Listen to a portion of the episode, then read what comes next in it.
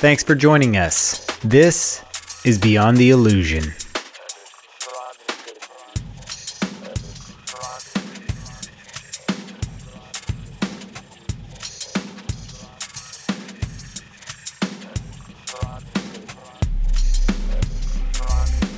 In this episode, we're excited and honored to be talking with Lisa Wheeler about how she helps people through what is typically called a spiritual crisis. Lisa is a certified professional counselor and has her own practice in Austin, Texas, where she specializes in working with teens and families. During the conversation you're about to listen to, Lisa opens up with us about her own spiritual and paranormal experiences throughout the course of her life and even credits those experiences with eventually leading her to the type of work she does now.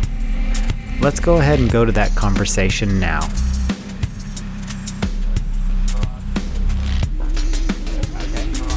So, I just was wondering, like, what is what is the kind of work that you do?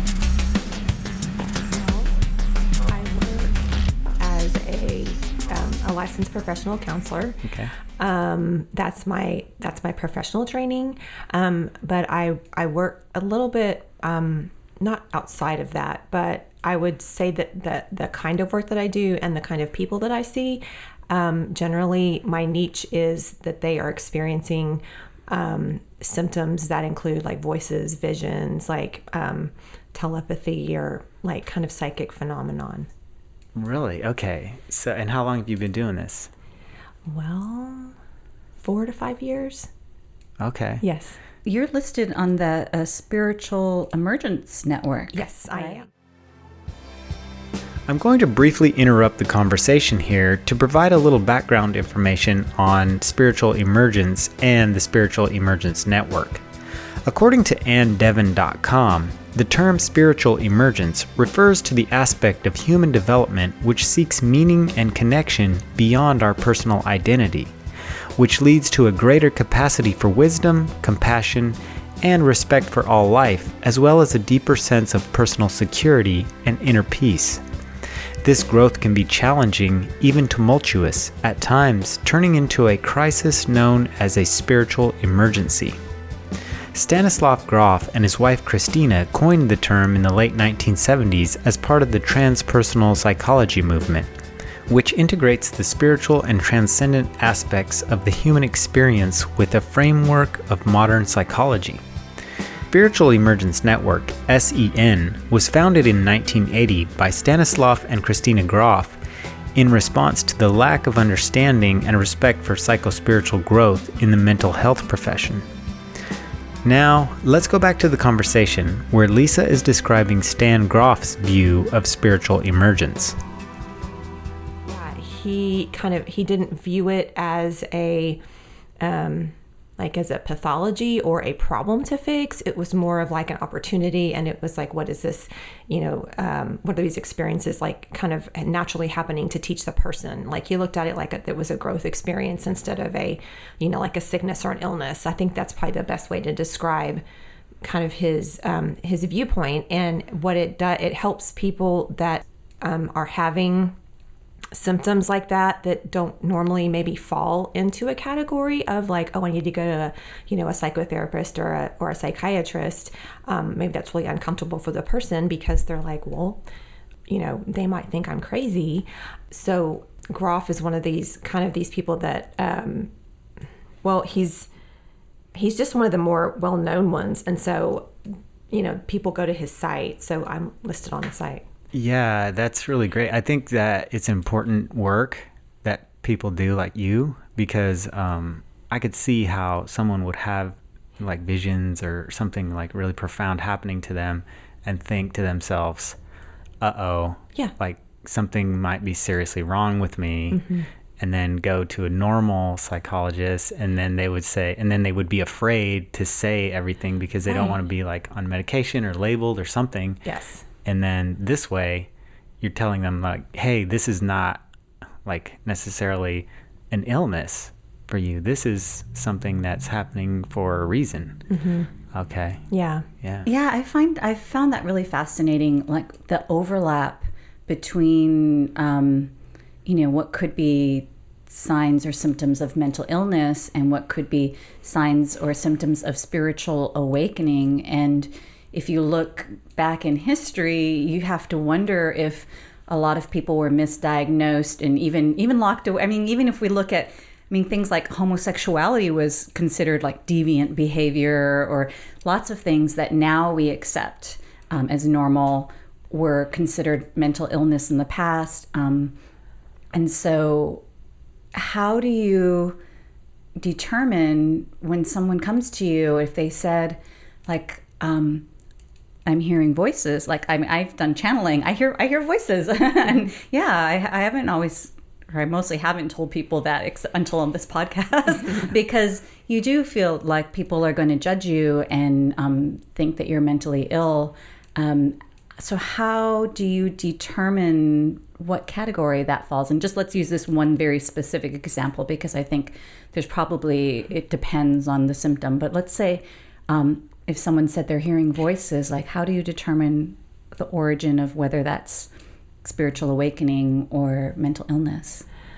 that's and that's the most common one that I hear of people like it, that you know that they they um, especially teenagers will have like hearing voices experiences and then the parents are like oh my gosh. So that's a really common one that um, that I hear about. Um, well I look at all of it the same. Like I don't really kind of um, I look at all experiences like that like some kind of a it's it's something that's trying to be expressed um, in the kind of through the psyche of the person or through the body of the person um, that needs to be understood and worked through, almost like a. Um, that's just kind of like one way of looking at it. So I don't really have a viewpoint and I try to stay really clear with like what I quote, what I think it is. So um, I work more collaboratively with the people to try to help them delineate what they think it is. I mean, it could be it's um, you know all kinds of you know it could be um, like a, a, memory trying to come through or it could be just stress and that's how um, that's how people um, you know so many we all sort of process things differently and people that hear voices that's just kind of in my opinion that's just one way of them processing some kind of stress. So i just try to sort of feel through the situation and talk through it with the um, with the client and to just sort of just determine like what um, you know what it may be. And it's actually up to them to sort of be the ones to say oh that's it or i think that i think that that's what this is about like i, I try to stay clear also about putting my own views onto what i think it is so yeah that's I, a long answer but i like that answer though because yeah. you know so many times i think we go even to regular doctors and they're before they even really know like what it is, they're telling us what it is, you know. Yeah. And you know, sometimes they're not always right, mm-hmm. you know, but mostly we're right when when something's wrong with us. You know, I think on some level we we know where it's coming from. Yeah. And it's just uh, you know figuring out figuring that out and bringing it up into your conscious mind, and are allowing it to come into your conscious mind sometimes. Mm-hmm. I guess so, as long as the voice isn't um, destructive and telling having them create harm to themselves or others, then it shouldn't really matter. Right. Or, yeah, that you have time and space to work Right. But there are people, and I've worked with them that have very destructive voices. And so um, that is like something that I'll work with. And um, it's just, and again, I can't really say with any certainty what I think it is, but um, I certainly do believe in, um, you know, kind of like, like a, either like a paranormal like interaction or something happening. It, sometimes it is from the outside in.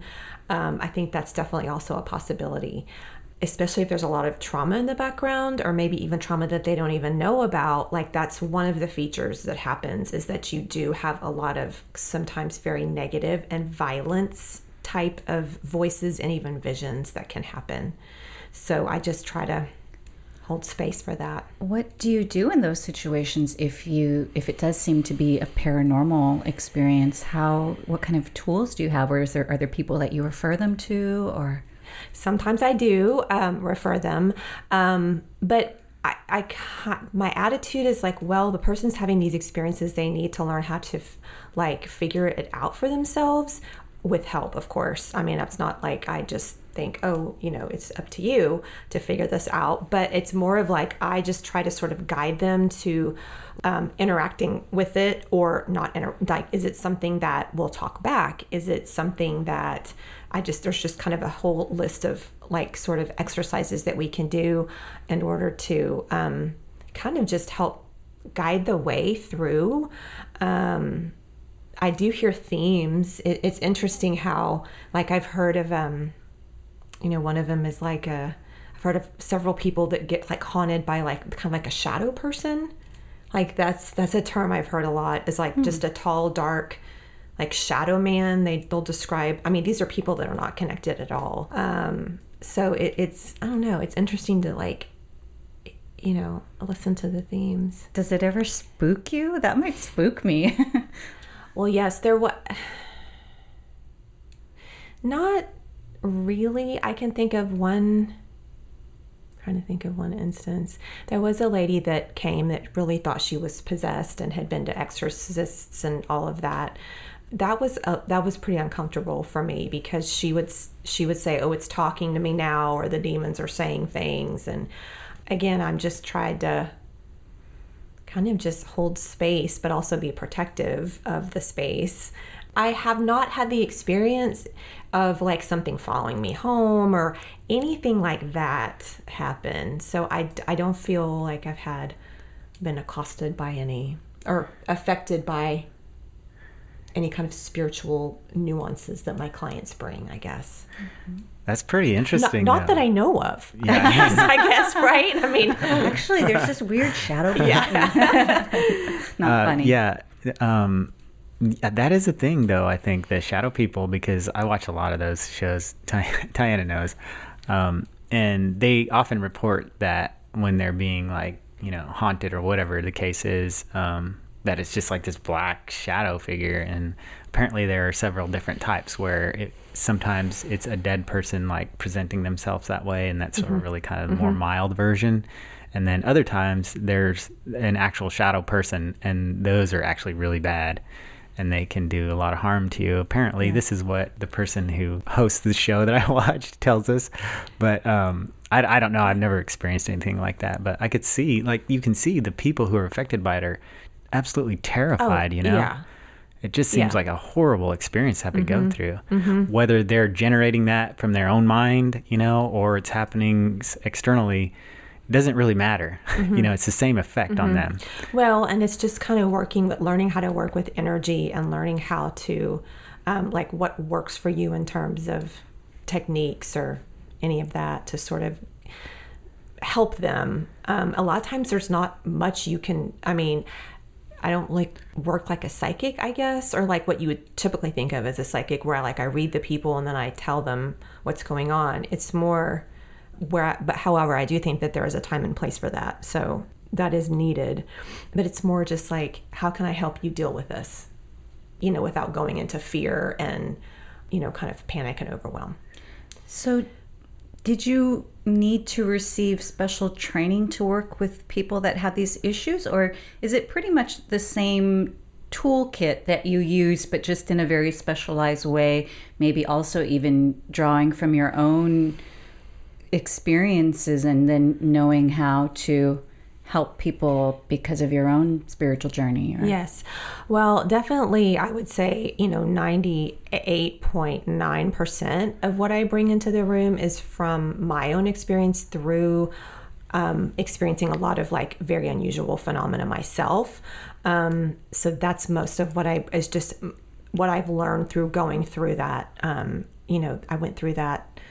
It started abruptly in 2008 for me, and um, it went on, um, I would say, in a very direct and profound way for about a year.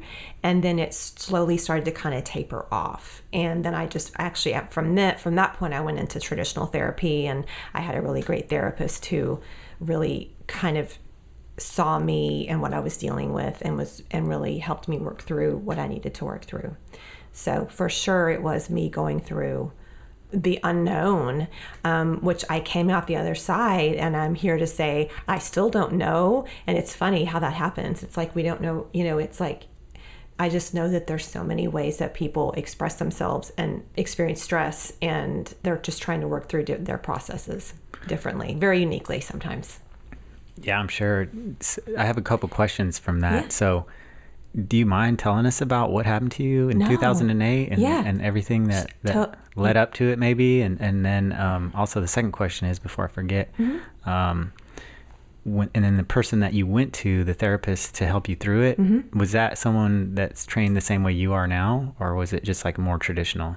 She was more traditional, but very open minded. So she was actually just, she has a, she's a psychologist, but she um, had been through a similar trauma experience that I had been through, and um, which was some of what was happening with me, um, what some of my, that was playing into my sort of my paranormal year um, of events. And so she, she just held me right. I, I can't, like, I, um, I mean, it took me a, a while to tell her my whole story, but I didn't ever feel judged or, you know, Yeah. she she got it. So, um, you know, it's certainly not any kind of a special training. It's just for me, it was just her, just her being that was comforting, and the way that she handled me. Yeah, I think a lot of people who go into those professions are natural healers, you know? Mm-hmm. And if they had gone down the more like esoteric path, they would have been like one of these people who works in non traditional healing. But Right, since they took the traditional path, they still have that inside of them, Yeah. you know? Yeah. She's probably just one of those people. Well, and she studied like the kind of the esoteric and shamanic type of healing, so Oh, she does have that. But she she hangs her her shingle is psycho psychologist. So okay. So what what did happen to you? okay, well, I'll try to keep this brief and succinct because it's it's oh, we've got time. it's um it's a lot. Um, well, after so I have two children. This was after my second child, who was a boy, um, was born. I started to sort of get the sense that something wasn't right with me, and that is such a vague thing to say, but that's that's really kind of the only way that I could describe it. It was like something's off, something's not right. I'm not. Um, I felt very I felt very constricted suddenly. Like I felt um, I could like reach my hand up and sort of touch the edge of my existence. It was like a ceiling, and I wasn't able to go past a certain point.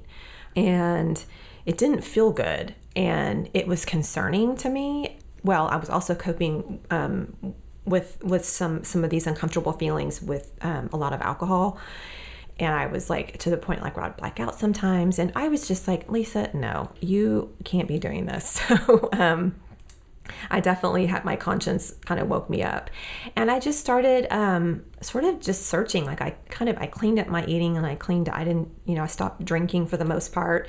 Um, and smoking, and I just started kind of on this, you know, journey of like lots of reading and lots of studying and lots of asking questions. And I was in these book groups where we talked about reincarnation, and um, I was just searching, searching, searching.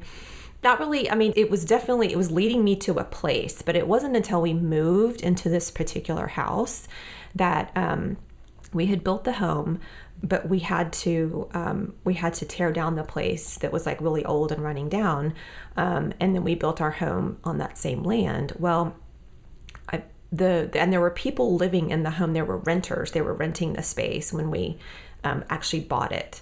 So bought the property. There was some paranormal stuff that they had reported that had already been going on there. Um, apparently, the woman that lived there had passed away, um, like in the in the nineties or eighties. Yes, and she was an artist, and she was a Jungian something or other. Um, very interesting, I think, sounding person, but she actually had passed away on the land. So in the home. Um, and we, when we bought the property, we, there was also a lot of her art that was left. She was an artist. So anyway, we we built our home on that property and we moved in and oh my goodness, like the weird things just started to happen and it started off, you know, small and then it just grew. Um, two people even reported seeing her and talking to a ghost in our home. One of them had to quit working for us. It was so frightening to her. Um, just it, well, and it was not that the the person was so frightening. It was like that was so pronounced. She's like, this is too much for me. Um, toys were going on and off by themselves. The TV was going on and off by themselves. Um, one of my kids was not sleeping at all. Any kind of trite paranormal thing that would happen happened. And there's so many things that, gosh, I could go on and on for 10 minutes about all the things. I would get these weird texts that didn't make sense. Um, my husband and I, we were both like also kind of having weird dreams and seeing and hearing things. Were, were the texts like just from random numbers or? Yeah, I didn't know who they came from. Wow, that's weird. Yeah. Yeah. That and that's a huge mystery because I'm like, who sent me those? I don't know. Um, I think it was probably one of those things that was, I don't know. Um, but I definitely felt like I was going a little bit insane, and it and um, but um, just the uncertainty and the feeling in the home was was my trigger that unlocked me and nothing could have ever prepared me for what I went through. I, I, there was no amount of reading or studying whatsoever that could prepare me for going through this. Um, but it was it honestly felt like I remember at one point I felt like my head was almost like opening and I could hear so much talking. It, it sounds like, um, I mean, it's kind of like what you would think, think like a schizophrenic person would hear. But I remember just hearing all kinds of lots and lots of voices in my head. And then there was, of course, like, you know, the experiences going on in my home that other people were experiencing too. So you can imagine, like, just the sense of overwhelm in general.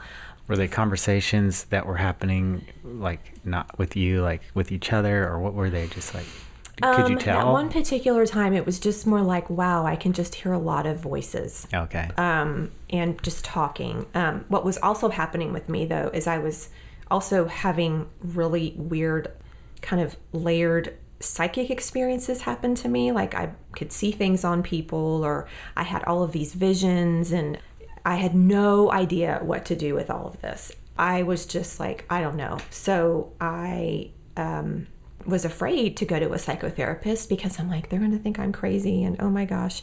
So I actually kind of went more the new age route and um, worked with a few people. There was one that was great, and he, um, I still like think of him and the things he said to me to this day.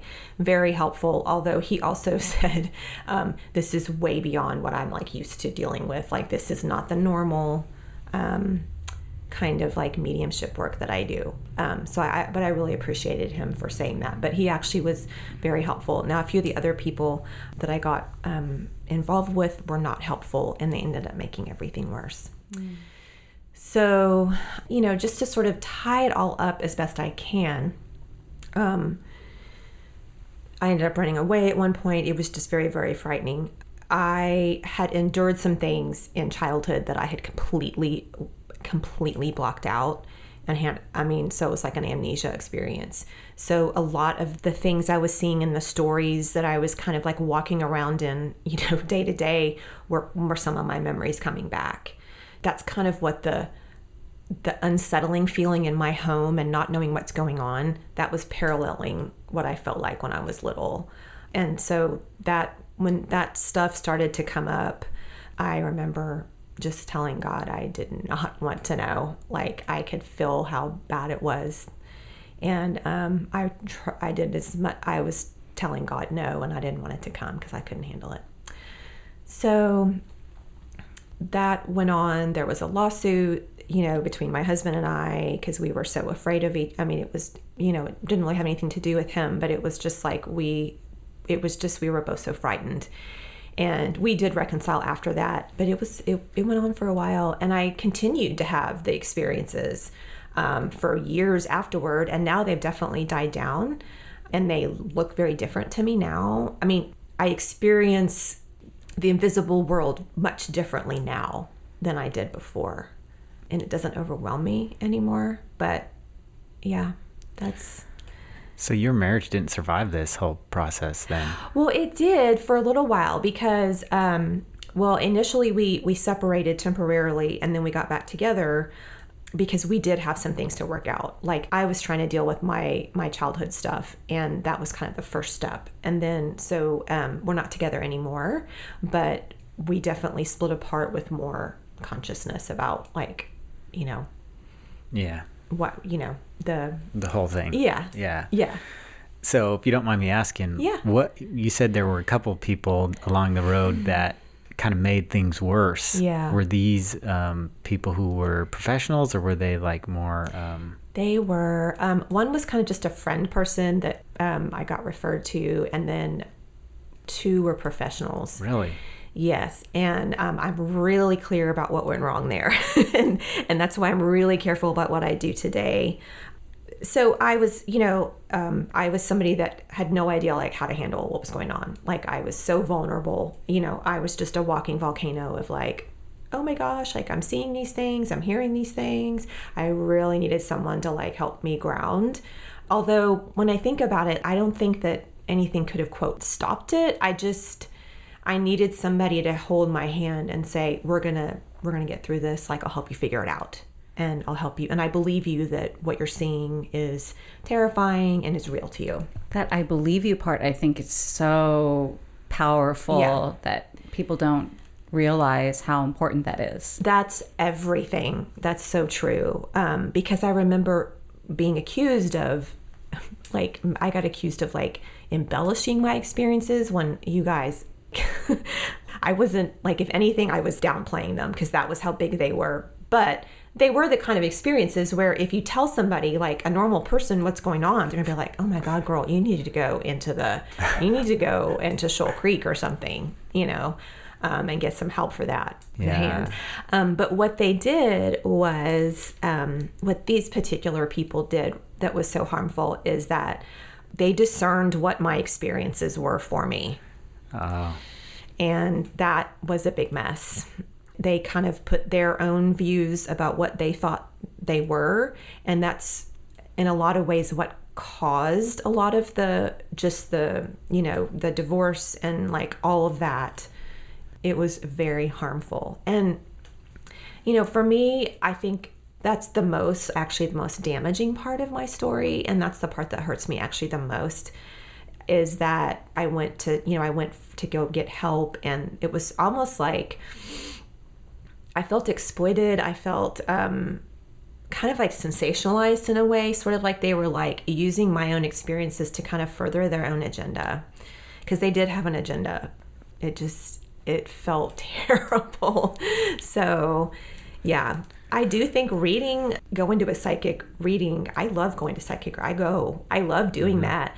But I just have a, um, I'm very particular about the people that I, that I go to, and I feel like I'm a really good judge of character in that way as to who is, who is considered safe in my opinion and who's not because um, I mean, I'm kind of like walking proof about the damage that that can cause when somebody's sort of doing your discernment process for you. I think a lot of that kind of abuse is coming out now, you know, and it is because in those kind of situations someone is making themselves vulnerable and so it's it's so important to have this high integrity as a practitioner and to Yeah. to keep doing our own inner work because it, it could be very easy and i teach this in the reiki class um, people want to put you up on a pedestal and want to um, No. you know ask you you know oh What help me mean? Or yeah, yeah. And Yeah. so it could be very easy for our ego. I mean, because the thing is that some spiritual practices, people believe that they have killed the ego, and that's very dangerous. And so uh, then it becomes the shadow and, it, and it, it gets in there and it controls things a lot. And so if we're not constantly doing our own inner work as practitioners, it could be really easy for the ego to slip in there and just, it feels good. Oh, I've got the answers for you. Here's what you need to do. And and so I see that a lot in all sorts of different kind of helping fields that um, for the client it is really important to develop some kind of discernment, which is hard when you're in a traumatized or vulnerable state. And so, yeah, I don't know. I mean, I think before in the old world, there used to be like, oh, you can trust this organization tells you who's safe. But I mean, it, it's so much of it's very subjective. Like we, it's unfortunately we're having to learn for ourselves what's the right fit and who's the right, Right. person. Well, in so many cases too, it's like image management. It's like they can put themselves up and uh, you know and seem like a very safe, you know, you know they have all of these accolades and degrees and all this training and it's like that at the end of the day that doesn't mean i mean to me i'm like well let me just see how you feel when i'm with you um, mm-hmm. yeah i think sometimes that can be kind of an easy hiding place for some people yeah and if also from the client's perspective if they're not really ready to face what's happening to them in an honest way they that's will it. buy into that and that's exactly right so yeah. i don't feel like i don't know who they i don't know what they feel like inside so i mean there um there are plenty of cases where i'm like oh i think i i think i sense what has happened to this person you know and i may like sort of maybe ask questions or sort of test it a bit mm-hmm. and if you know, but it's really not for me to say. And I feel like that's also what happened to me was that people were sort of making these assumptions about me and um, things that happened. And there was, to, to some degree, it was true, but it was also, it was very, what do you call it? I just arrogant and just, and, and I do, you know, and I do see this in some like spiritual communities too, like even like in like shamanic practices, like where you sort of you, you can you know you can tell people if they've been abused or not. I mean i'm not i'm really not comfortable with that and i don't think that that's wise. And i don't actually i don't think it's compassionate care for the for the person. I, I really don't because and this just happened too. Like the good psychic that i worked with the one that i really did did help me um, he actually passed a client to me a few years ago and he said you're not going to believe this but she's just like you and so here she comes, and yes, it is like a repeat of me. I mean, they had it was it was very odd how um, similar our experiences were, and I had a sense of ooh, what it may mean for this person, and it was. I mean, we've been working for several years. She's now just finally coming to terms with some of that, but that was on her own. So to me, that's the ideal way, and it, you can't just do it real quick. Yeah, and doesn't it make give you this sense of like maybe you did go through this for a reason? Like now you're doing this yes. kind of work and helping people. Oh, for know? sure. So. Yeah, that wounded healer archetype. I see mm-hmm. that a mm-hmm. lot. That you know we'll have some powerful traumatic or crisis experience that um, wounds us, but later becomes our mm-hmm. gift because then we have the empathy and understanding how to help people with that yes. same wound. Yes. Mm-hmm. Yeah. So after all this happened was when you got interested in doing this kind of work then?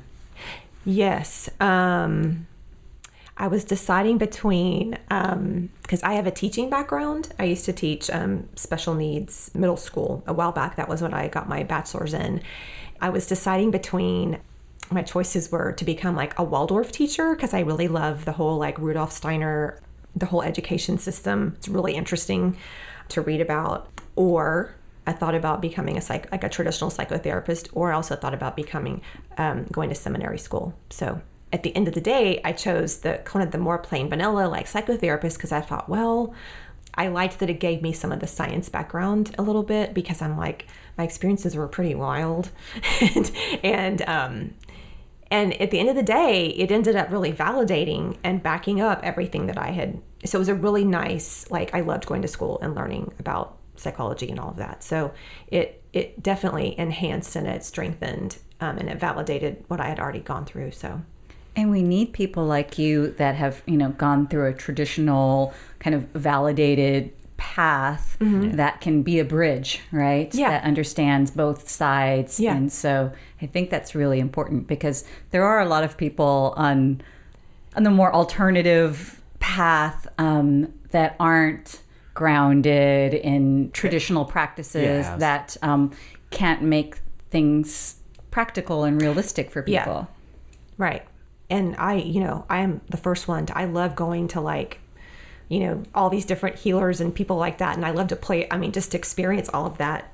You know, for me too, just to be completely honest, um, I was really went through a lot of like humiliation and just like personal embarrassment around my situation. And so I felt like I could use some like kind of just more grounding in general just to sort of make me believable or you know i, I just the, yeah. credible mm-hmm. if that makes sense mm-hmm. yeah. yeah yeah it's hard enough to go through these experiences but then to have other people witnessing it and judging you and, or humiliating you like that i can't even imagine Yeah.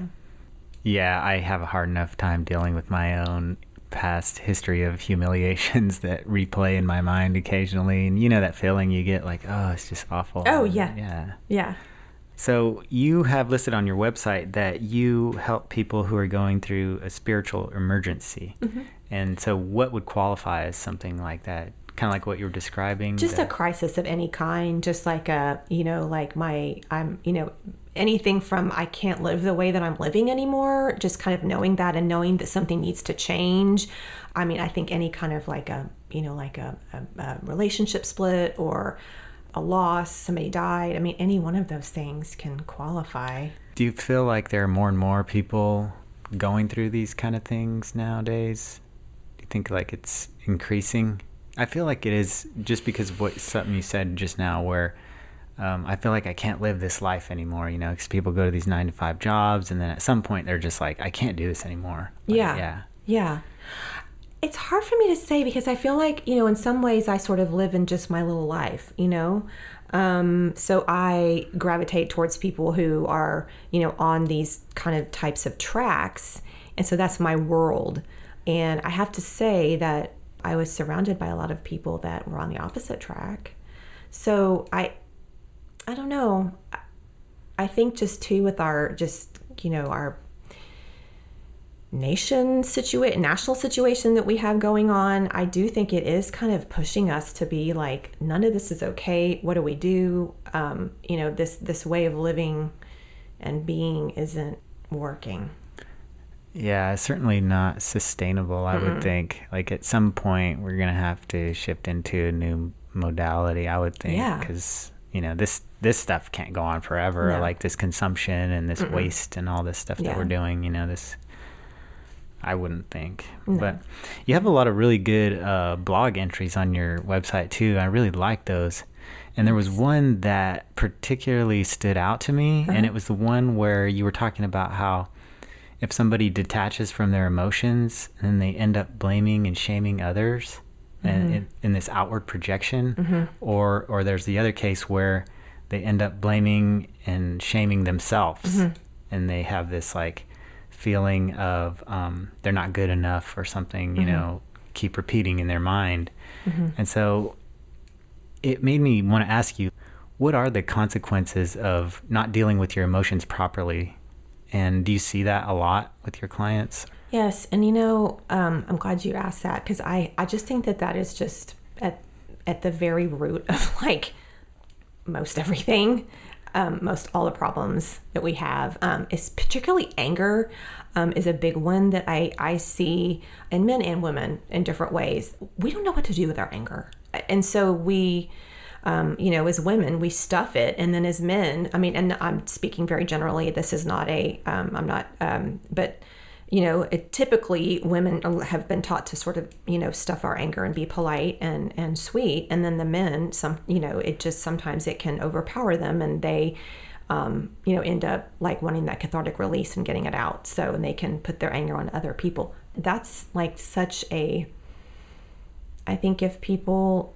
could figure that out for themselves, I think there'd be so much less harm done. Um, and not that we ever get to the point where it's like all f- like, oh, everything, I don't really believe that, oh, everything's always like, is all worked out in people ever. Some people believe that. I don't feel comfortable with that. I think we're always, you know, because we're humans, we have wounding and we're going to be wounded, but it's just more like speaking to it and being honest about it and then also being honest about what you need but specifically about the the the the inward and the outward um, dealing with emotions. Yeah i don't think i mean emotions carry energy. Anger carries energy especially. And if you are not owning your anger and you yell and scream at your kid it's like they swallow it because kids don't have defense mechanisms yet really. I mean they don't have those ways of sort of blocking. And so to me i look at that like it's almost like cursing them. It's almost like they're going to swallow and quote take on your your anger and rage that you're not dealing with. And then they're going to act it out you know because that's what kids do. They they don't they can't you know put their feelings into words yet. They just become them for you. So it's um, i think that's a really common pattern and i think that's at the heart of so much. And then the other direction is if you you know if you blame and shame yourself like if you know if somebody um, goes the other direction then you you inwardly harm yourself. So both ways are very harmful. Yeah, I think I could relate to that a lot, you know, because I seem to keep coming back to that again and again in my life. Like, I need to um, find a way to appropriately deal with my emotions, you know. First of all, feel them, you know, and that's Yes. that's the kind of the stage I'm at, I think, right now is like, it's okay to have feelings and to feel them, you know, because I think as yeah. men, we're, you know, brought up to be like, you shouldn't have feelings. You should. You can't cry. You can't do this. And and oh, by the way, you can't get mad either because that's not appropriate. But Yeah. we do, you Yeah. know. And it's just like there's a, an appropriate way to deal with those. Right. And I think um, it's probably different for everyone to figure out how to how to do that. But yeah yeah, but I think the first step is like recognizing it. You know. Yeah, and that you're and anger is all emotions are there for reasons. Like anger is very valid. Like there's always a valid reason as to why somebody has rage or anger. To say that like, you know, stop getting mad or, you know, that's ridiculous. No. You know, that's that's not like actually like honoring your own experience either. Yeah. So I think, you know, as a parent, to me, just helping our kids learn how to tolerate the emotions. I mean, that's really hard though. Yeah, especially But- as a kid. But it's super important. yeah, it is. Yeah. Yep. I'm in agreement with you that I think um, the fact that our society doesn't honor and value emotions and that there's no universal framework teaching us how uh, to have a healthy expression with our emotions, I do believe that that's at the root of most of our societal problems. As grandiose as that sounds, if you look at it, really, you know, emotions are what drive our behavior. If it was just, you know, so because I work with it subconscious all the time, Yep. and that's you know emotions and beliefs and. And if everything was just done by our logical conscious mind, there'd be no problem. You know, we all Right. basically know what's healthy and right behavior in general, but we can't follow that because of these really powerful emotions and we don't know why they're they're driving us and so emotions give us information about ourselves. Like you said like anger anger can be telling me somewhere that um, i'm not holding a healthy boundary that where i feel like i'm not being respected and so Right. i get angry. And so if i if i could let it be okay that i get angry and i sit with it if i sit with it like you were saying um, tim then uh, as it kind of processes and settles down some, then I can kind of look at it and see, like, okay, why did I get angry? And what is this telling me? Oh, okay, maybe next time I need to tell someone, no, I can't do that. I'm sorry. Yeah. Um, that doesn't work for me. Instead of, I think as women, we do this a lot like, oh, sure, yeah, whatever you need, you know, go along with things. Yeah. And then at some point, we're like, oh my God, like, you know, Yeah. what about I'm me? So stressed out. Yeah. I have too much going on. Uh-huh. Yeah. And so that anger is pointing out to me, like, oh, wait, take a look here. Something's Yeah. out of balance. Our emotions, when they're big like that, they're pointing us, something's out of balance. Take a look and Right. make some adjustments. Yeah. Their emotions are helpful. Yeah. And same thing with like short, irritable, you know, I'm always like, okay, if you feel irritable, then that means you need to, like, you're not, there's something, you're missing something in yourself because yourself is actually kind of mad at you. You know, it's like, it's saying, hey, hey, hey, hey, wait, stop. Because I think like that can be kind of a, you know, like a lot of people just fear that, feel that, God, why am I so irritable? You know, I think it's, you know, before it goes to actually maybe anger, then, um, I think that's always a really good indication of like, okay, we need to kind of just stop. Why don't you just stop doing and figure out what direction you need to go here with that? What is that irritableness trying to teach you about yourself? Yeah, and it could be just like you're taking on too much. You Yeah. need rest. You need Yes. something. Usually, I would think. You Yeah. know, in my case, it happens to be that. You me know? too. Me too. Yeah. I'll get real short with people and I'm like, wait a minute. Yeah. And then there's this inner dialogue that you're noticing that's like you pushing yourself to do Mm-hmm. things more, and it's like you know maybe you know temper that down a little. Like, hey, we don't need to push ourselves so hard all the time either. Mm-hmm. Yeah. Especially in a, I think in a city, and I've talked about this before, people get caught up in the rat race, you know? Mm-hmm. And it's like, since there are so many other people here to interact with, we do take on a lot just automatically mm-hmm. because we're surrounded by so many people and we, you know, we have all these interactions and we these commitments and these responsibilities. And I think sometimes we just need to like take a step back and then be like, Yeah.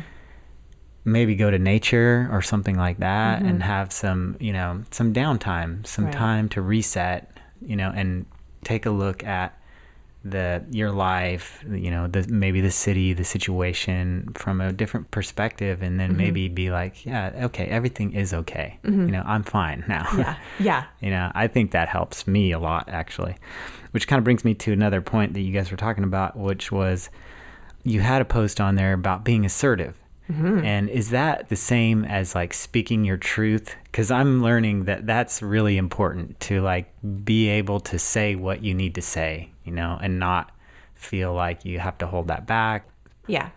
Well, um, I, I view the way that I work with people too. I'm very like relationship oriented, and that means relationship with everything. I mean, the relationship to your backyard, to your spouse, to your kids. Like I'm all. I, that's how I view everything. And what is your relationship like to X?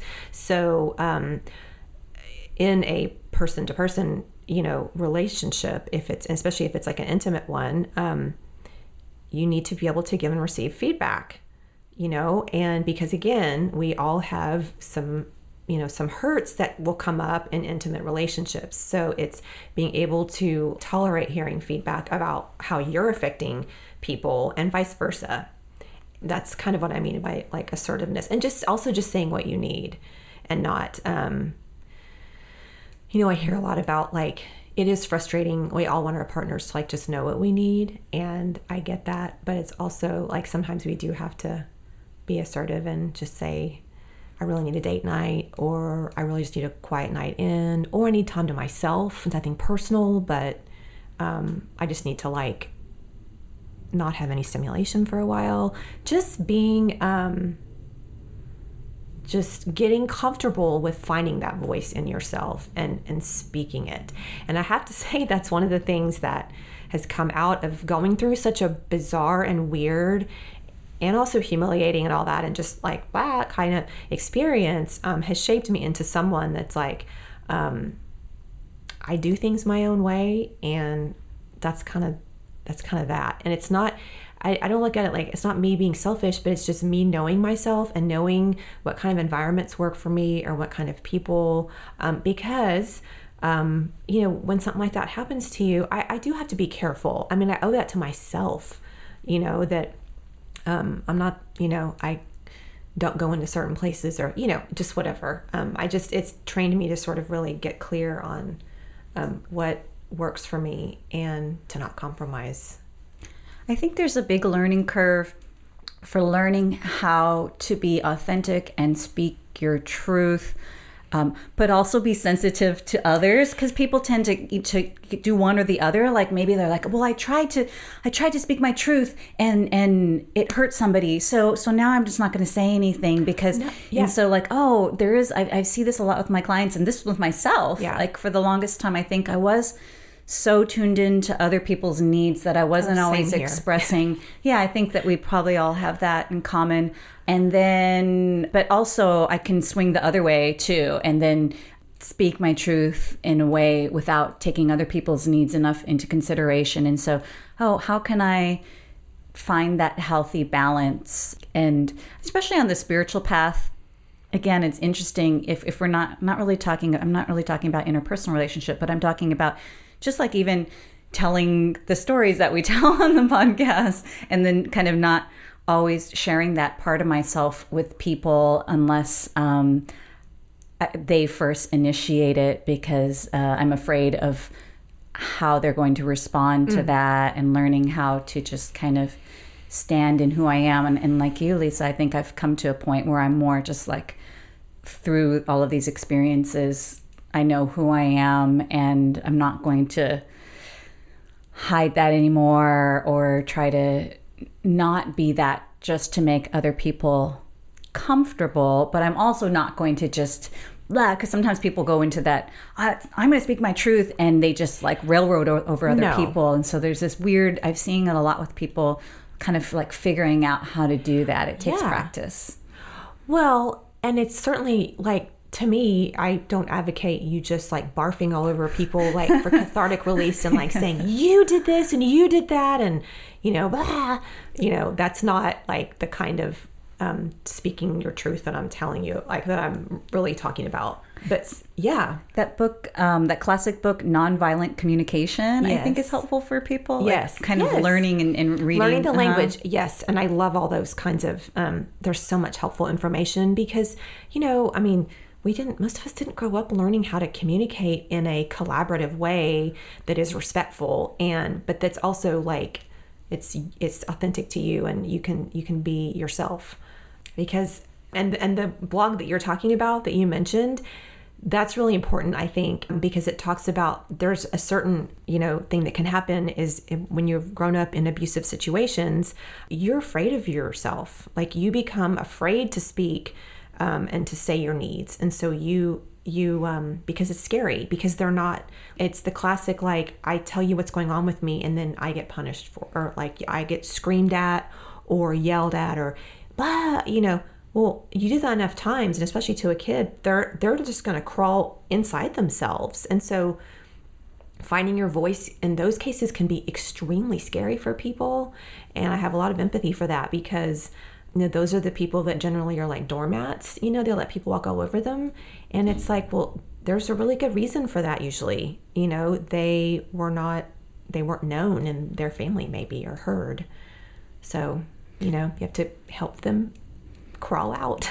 What are your thoughts on, in terms of spiritual crisis, do you think that most of them were pre planned by the soul coming in as something that they wanted, you know, to come in and have that opportunity to learn and grow? Or do you think that a lot of times they're accidental and it happens, but it's not part of the plan?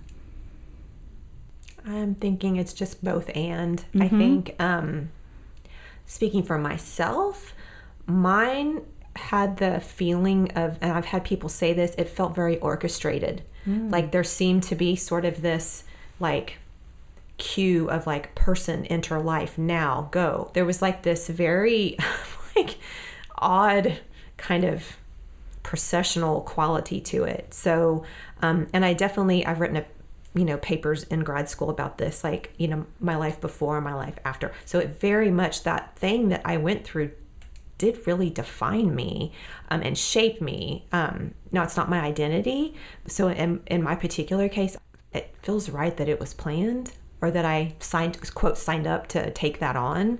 But I think that there's also, you know, I we have free will, so I, don't- I don't Yeah. know. I, yeah. I'm asking because I don't have the answer for that either. Yeah. I always Yeah. ponder about that. You know, in my opinion, um, life could not be just all pre-planned, nor could I. I don't, also don't believe it's all just chaotic and random. And so there's this weird place in between where there's some of each, and it's always interesting to ponder about that. yeah.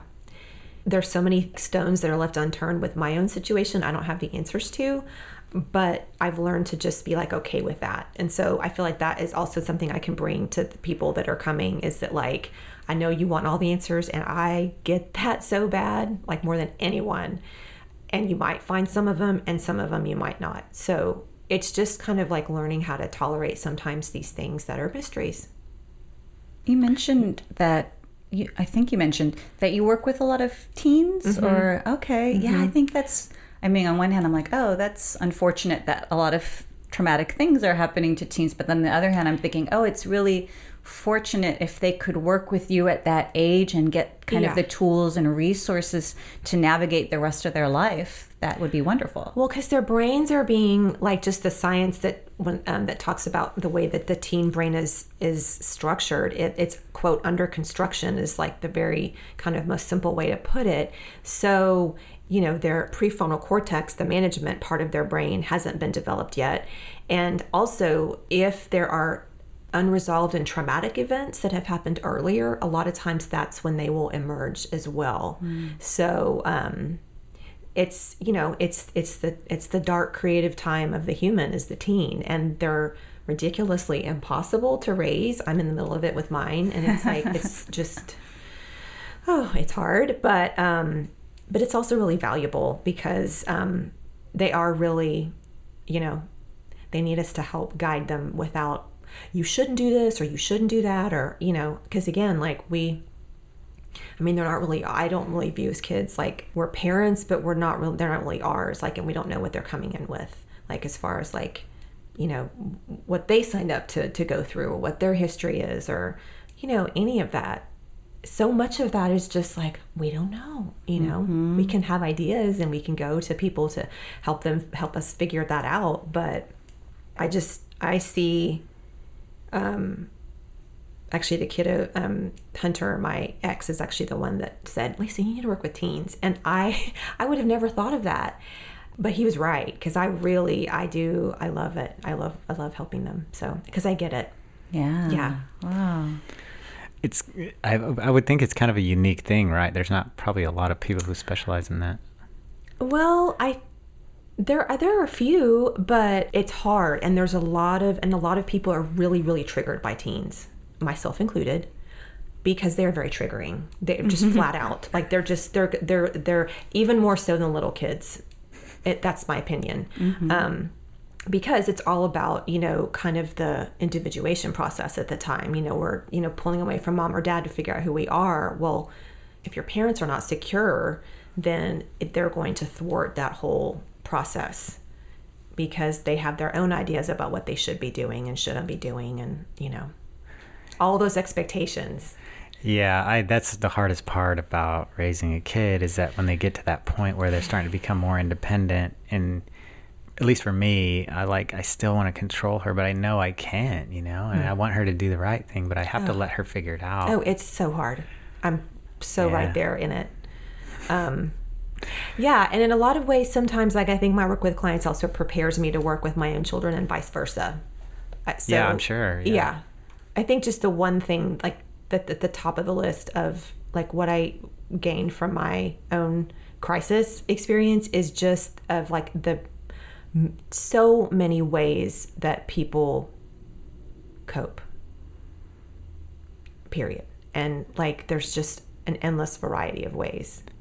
It may be voices, it may be whatever. Like it's all it's okay and I really my hope with all the, the work um, is I hope I want to normalize it more. Um, I really want to normalize it because um, you know even like in a couple of instances I've had parents you know that will say oh we you know she mentioned to her pediatrician that she was hearing voices and they told us to just go right to you know that's serious and to go we needed to go have her evaluated. And and um, there's such a fear and confusion around it which I totally get it but it's it doesn't have to be that way. And it just um, in so many of these cases it's just the way that they're trying to process something um, or learn about themselves. And um, yeah i do have a question about that because actually i don't work with kids in hypnosis i do feel like it's a it's a specialized thing and someone should be trained and the few times that i did have kids and i thought oh well you know i could probably use the same technique and then but honestly i found that it, a lot of times the parents were the ones that needed to come in and, and do the work. They're kind of like, oh, here's my kid, fix my kid kind of thing. Totally. And so I was wondering, you know, if you're working with a lot of teens, do you do you work with their parents yes. too? Okay, good. Yeah. Yes. Because, and I love doing that. Yeah. I love doing parenting work and I love helping um, kids and you know and parents and all i mean trying to help with the communication factors and what is helpful what is not helpful most of the time when I'm working with the teen, like the parents will get like updates and you know, on kind of like these are the things that um, that would help and try to have these kinds of conversations and I'll give them and then sometimes they'll want to come in and we'll do sessions together and I'll also do family sessions. So that's great because I, yeah. I, I like more than one time this is really made me sad. Um, someone has contacted me, a parent, and said, Oh, my child thinks that they're gay and can you hypnotize that away like obviously you know that's not right and you know i'm just like wow i don't even know where to go with i just said oh that's that's not how it works it's not the way that I work with someone. If your child, uh, if they're not happy and they're wanting to work with me so that they feel better, we can work on that way. But um, it doesn't work like that. And Yeah. so, yeah, I just wondered Oh if you know you had people like that that would contact you. I don't think anybody like that would call, would even be drawn to me. To be honest, like I, I try to be pretty um, out there, not out there on my website, but I try to draw in the people that I think. Not that that person doesn't need me, but they're not. I think of what is that um, conversion therapy? Is what I'm thinking. Of. Oh I my gosh, no, I know. that is awful. conversion therapy. Yeah, um, I was just thinking like, you know, the kind of people that reach out to you guys is they've probably gotten to a point in their life where it's pretty extreme, right? Like, so Mm-hmm. you know, people who are having issues, just everyday people, should go see people like you. I would, I would think, you know, it'd be very helpful to go and sit down with your kid and the parents and just talk it out. Mm-hmm. But I don't think very many people do that. I think they wait until it's like this Mm-hmm. extreme, you know, problem, and then they go and try to address it. Yeah.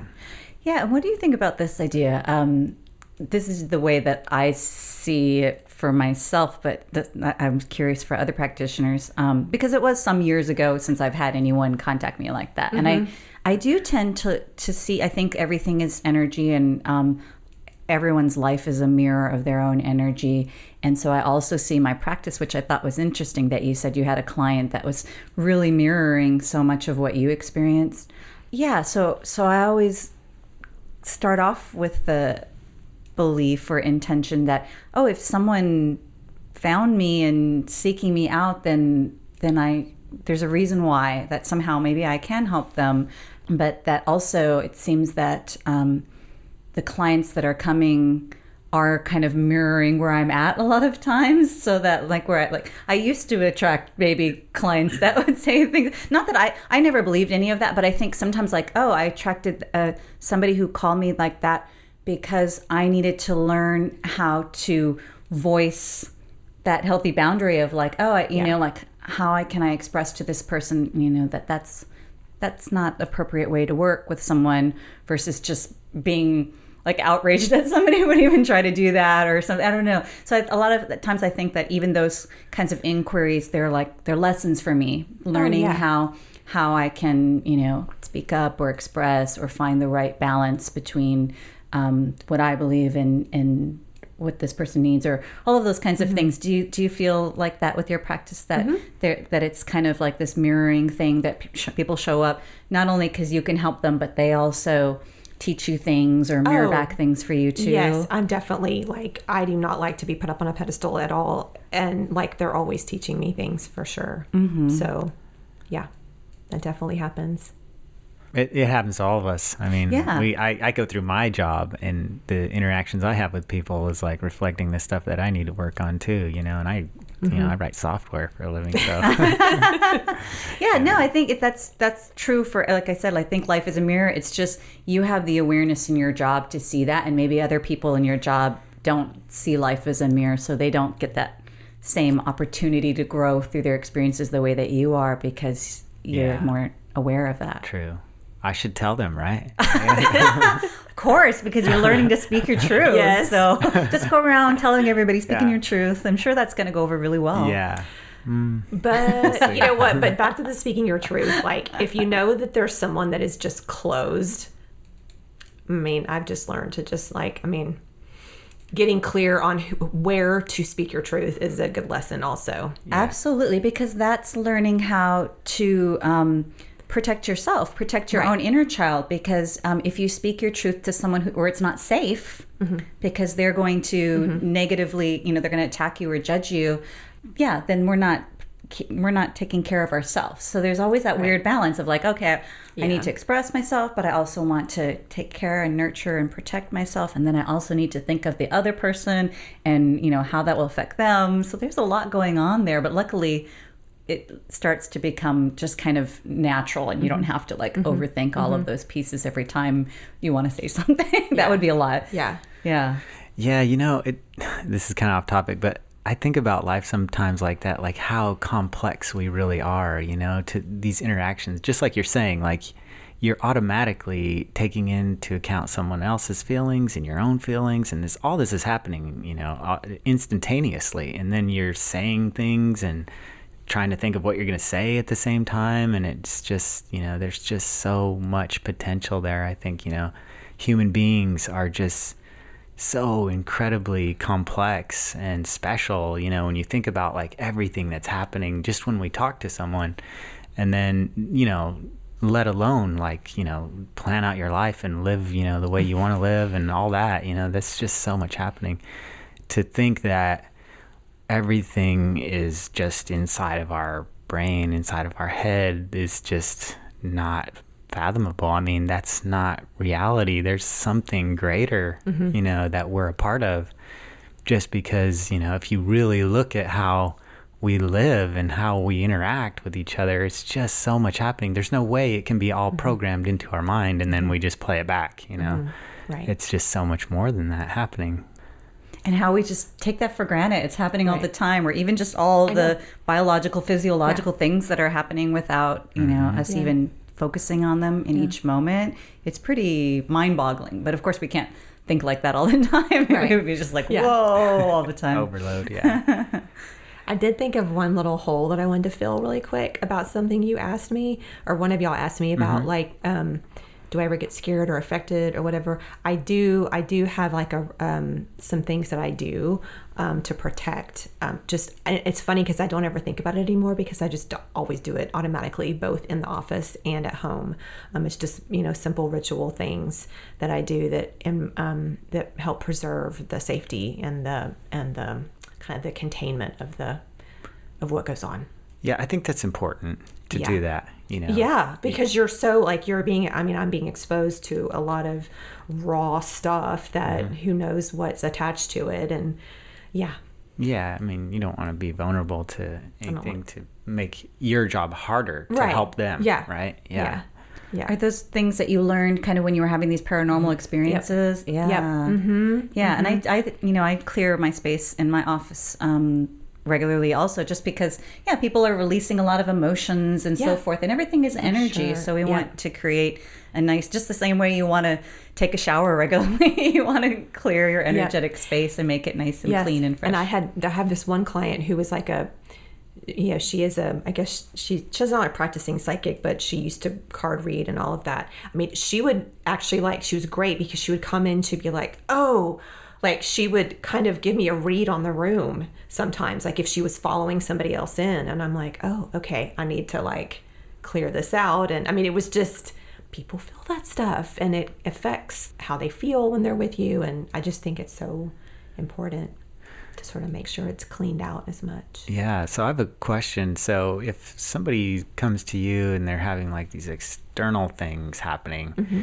do you recommend them to go see anybody or do you kind of work through it with them not necessarily yourself? i work okay. through it yeah just because once there's like a safety and relationship hopefully that that is in place sometimes those things can not work out but there's it just allows for more um, understanding of what's going on.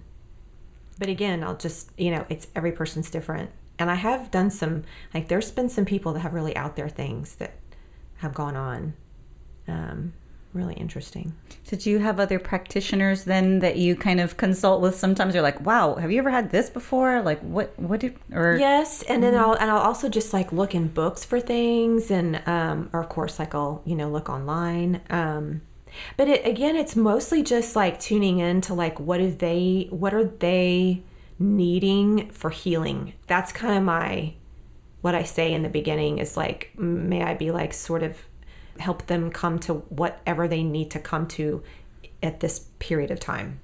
Yeah, I also, for healing. Mm-hmm. I do yeah. that too. Like just before I start my work day, I always get clear and I connect with my own divine self and I ask just, you know, to, to work for the highest good yeah. and to be guided right. for the highest good of each person, whatever yeah. that is. Sounds yeah. like yeah, I really like that. Me too. I like that um, from Stan Grof again that they really focus on the inner healer. So yes. um, everyone has that within. So I hear from you that you're kind of holding a really safe container for your client's inner healer to emerge and you trust that they have that. And so, Yes. yeah, that's great. Definitely. Yeah. And that whatever they're experiencing, they need, we both can work together to help f- navigate and and deal with it, whether it means having a conversation with their father or, you know, smudging their house or whatever, you know, different things like that. Yeah. Yeah, and then allowing that inner healer to come through seems to me like the most effective way to help somebody. You know, that's probably the fastest path to healing. Yeah. You know? and the most empowering and that Mm-hmm. goes back to the piece that we're talking about before where they don't feel exploited by someone or where they put someone on a pedestal and say like oh i need you to give me the answer or to fix Yes. me which is actually why i i used to go to psychics but i i don't feel the need to or i don't really because i feel like oh i have the Well, best you have that. connection to my own inner truth and so Yeah. um, you know, and I think everyone does. It's just, you know, how often we are tuning into it or how, you know, learning to connect to it and learning to mm-hmm. trust it. But, mm-hmm. um, yeah, so I really like um, when practitioners are helping someone to to believe in and trust that yeah you have mm-hmm. your inner healer you have your inner truth and and let's help that emerge and and and then you can begin trusting it because because because you you can't be in someone's life you know 24 7 for the rest of their life anyway No, so yeah I don't want to be. yeah exactly that would be a lot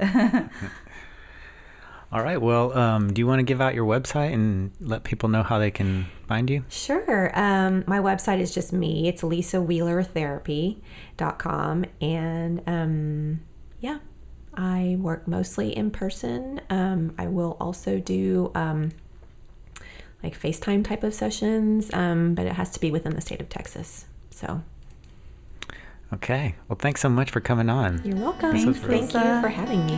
Yeah, this was really fun. Thanks. You're welcome. Thank you for listening to this episode of Beyond the Illusion. I'd like to give a special thank you to Lisa Wheeler for taking the time to speak with us and for sharing her experiences and knowledge with us. If you're interested in learning more about Lisa and her services, or if you or someone you know is experiencing a spiritual crisis and are looking for someone to talk to, please visit Lisa's website at lisawheelertherapy.com. And lastly, before we go, I'd like to say thank you to Casey Henson for creating the music for this podcast and Tiana Roser for all the work she does to keep this podcast going.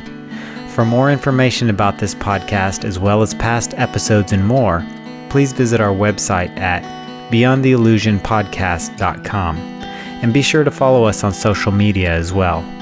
Take care.